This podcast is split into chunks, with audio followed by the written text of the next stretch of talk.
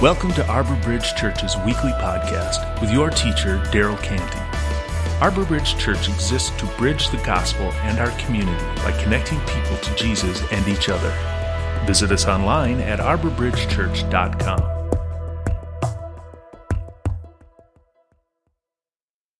I wanted to uh, just start with a story. Um, when I was young, when I was in elementary school, um, there was this tradition uh, that I dreaded. Uh, when, um, when we were about to play a game or uh, have some kind of athletic event, um, there would always be a time when the participants would all line up and the torture would begin, um, the picking of teams. Uh, for athletic events or games or, or whatever. I've never been a super athletic person, so I would typically get chosen last or close to last. Um, if I was with a group of people who didn't know me, they would think, oh, he's probably good at sports, and then they would be totally disturbed by my uh, my athletic prowess um, once they knew. But people, anyone who, all the kids who knew me, they would always pick me um, close to last. So um, you can imagine. Uh, think about, you know, if this has not happened to you, some of you guys are super athletic, so this maybe doesn't happen to you, but you can imagine an elementary school kid um, lining up for a group of his peers to, for them to assign you a value, um, you know, by the order in which they choose you. Uh, being picked last in gym over and over and over again messes you up. I will, I will tell you that. Um, and maybe that sounds crazy to you. Maybe that sounds like you should. That's, that's not even that big a deal. I, I'm just telling you, I like to be picked. I like to be picked. I like to be picked. For the last couple of weeks, we've been going through a series we called Identity. Um, in the first message, I talked a little bit about being a slave to sin and what that means, or being identified with sin and what that's like. So, 200 years ago, uh, during during times of slavery in our country, people would often be sold away from their families. So there'd be, you know, that you'd be slaves would be within their family unit at one particular, you know, with one particular slave owner, but that slave owner would sell parts of the family to different places. Um, and what the slave owners who bought you, what they wanted you to do, or their message to you was, this is your new family now. Forget about your old family. You're never going to see them again. This is your new family. These, me, your master, and these slaves, we're your new family now. Um, sin is that kind of a master. Sin is that kind of a master. It, means to separate us from everyone we love and everything that's important to us and leads us, keeps us captive. Um, and we think we're free when we're, when we're, you know, we're, we're, exercising our rights to do what we want, whenever we want, with who we want. But we, we don't understand how devastating sin is. We, we, we, uh, mis- we misjudge that. And that path, how we, we misunderstand how that path only leads to being owned by and identified with sin. So the Father, though, sent Jesus to redeem us. And redeem is just a fancy word to mean pay the debt for or buy, um, to, to, pay the debt, pay our sin debt, um, to set us free, to set us free and be adopted into his family. Uh, listen to this. It says, when the set time had fully come, God sent his son, born of a woman, born under the law, to redeem those under the law, that we might receive adoption to sonship because you are his sons and daughters. God sent the spirit of his son into our hearts, the spirit who calls out, Abba, Father. So you are no longer a slave, but God's child. And since you are his child, God has made you also an heir. God sent his son to redeem me, buy me out of, buy me out from under uh, the tyranny of slavery to sin. So recently I was talking with some friends about how we measure um, what a specific currency is worth. How we measure what a specific currency is worth. So we measure it by what it can buy, right? You say, we understand how much a currency is worth by measuring by how much. So a one dollar one dollar bill can buy these things, and you would say, okay, that's that makes sense for us. That's been our experience. But if a Canadian dollar bill could buy these things, then we would say, okay, a Canadian dollar bill, that currency is more valuable than American currency. We measure a currency by assessing what it can purchase. So, what's the most valuable currency in the universe? If we measure currency by assessing what it can purchase, then what's the most valuable currency in the universe? That would have to be the blood of Christ. That would have to be the blood of Christ. The purchasing power of the blood of Christ is like nothing we've ever known. Um, the, the, the blood of Christ is a currency spent to purchase my freedom away from slavery. It's the most valuable currency in the universe, and it was spent on me so that I might receive adoption to sonship.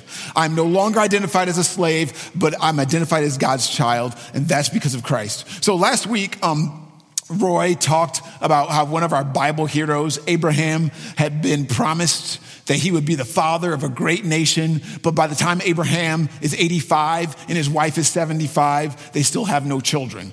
Um, So the two of them come up with this super amazing idea um, that Sarah, since Sarah couldn't have any children, it seemed like she didn't have any children, she could have children through her slave, her slave Hagar. Um, so that's what they did. Um, Abraham fathers a child with Hagar named Ishmael. So they do this because they don't have faith in what God had promised. They do this because they don't have faith in what God had promised. And so the lack of their faith is a sin the lack of their faith is a sin.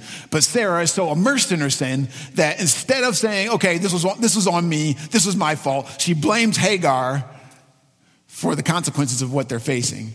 So God's super gracious to Sarah, and He's promised to do great things through Sarah. And in Sarah ends up having her having her own child. She names him Isaac. And even though God has been gracious to Sarah, Sarah is not gracious to Hagar. Hagar, um, Sarah says this to, Sarah, Sarah says this to Abraham about Hagar. She says this. She says, get rid of that slave woman and her son. For that woman's son will never share in the inheritance with my son, Isaac. Abraham agrees to do this. He gives Hagar and Ishmael some food and some water and abandons them in the desert, which is basically a death sentence. When the water and the skin was gone, she put the boy under one of the bushes. This is super sad. Then she went off and sat down about a bow shot away, for she thought, I cannot watch the boy die. And as she sat there, she began to sob. And God heard the boy crying, and the angel of the Lord called to Hagar from heaven and said to her, What is the matter, Hagar? Do not be afraid. God has heard the boy crying as he lies there. Lift the boy up and take him by the hand, for I will make him into a great nation. Man, that's. Ishmael's been abandoned by his father and left for dead, but just at the right time, God shows up and saves him, adopts him as his own, and says, I- am going to make you a great nation. I'm going to make you a great nation. He's the loving father that Abraham should have been. Sarah tells Ishmael, um, You're a slave. Nobody loves you. Nobody wants you. But God says, Receive adoption to sonship. You are no longer a slave, but God's child. And since you are his child, God has made you also an heir. I, wonder what it was like in one second to go from you're about to die to you're an heir to glory. In adoption, old ways, old names are left behind, and then you're identified with a new family. You take their name, and your identity comes from them.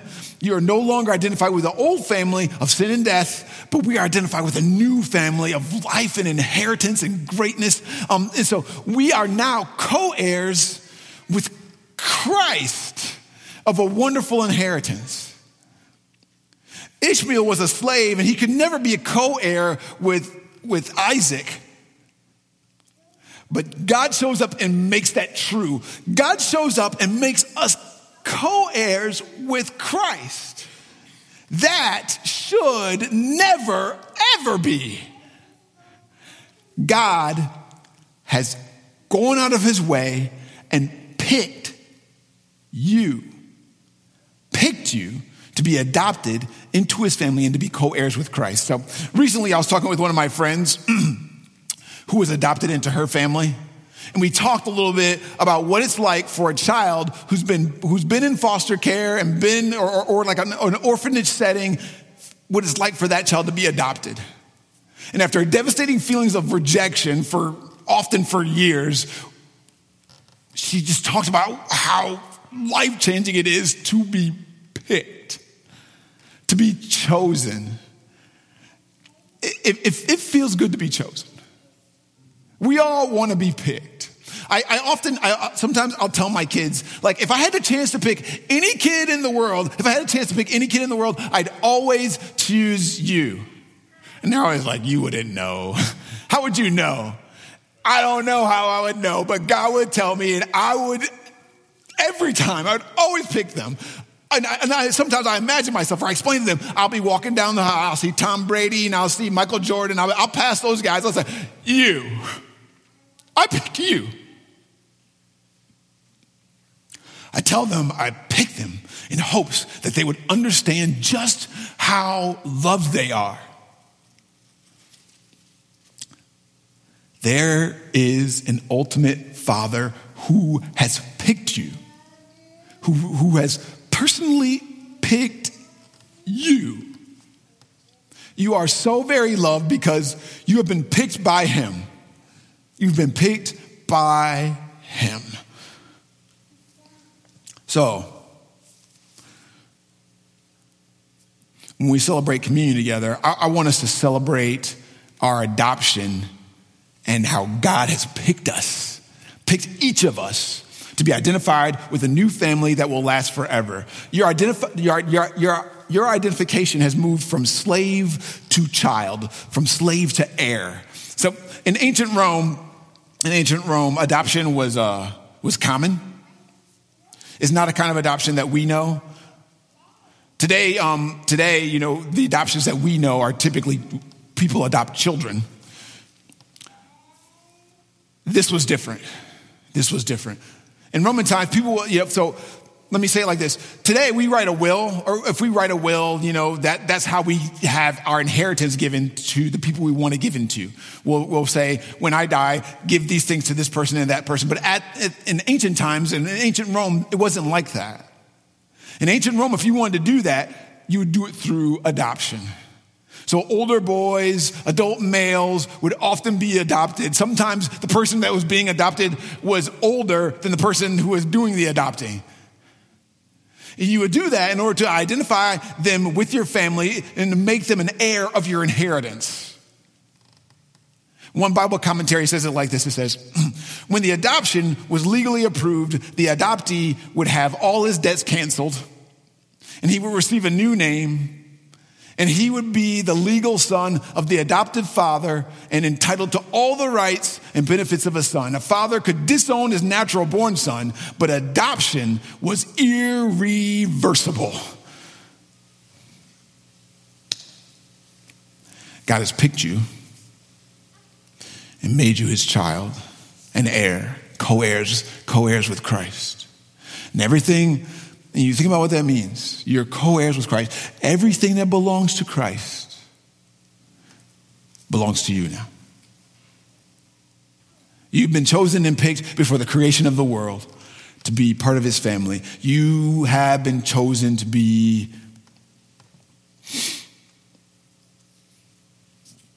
You've chosen to be a part of the family of the good, good Father. And that's something to celebrate. Let's celebrate that now as we partake in uh, communion together. And then uh, we'll continue in our service.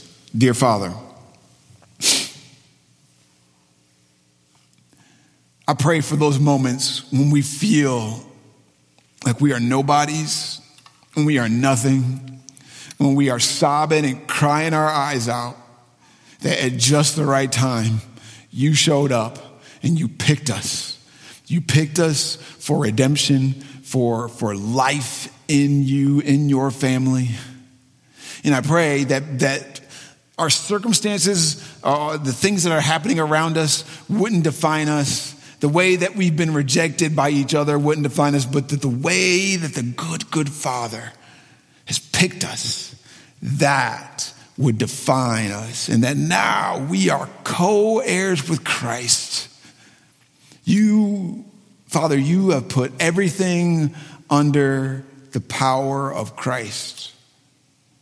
And now, because of your grace, everything that belongs to Christ belongs to us. Thank you, thank you, thank you. I pray that as we celebrate, the communion and the redemption that, that's purchased, by, purchased with Christ's blood. Help us to be so, so grateful and thankful that Christ's blood buys us a place in the family of God. In Jesus' name, amen.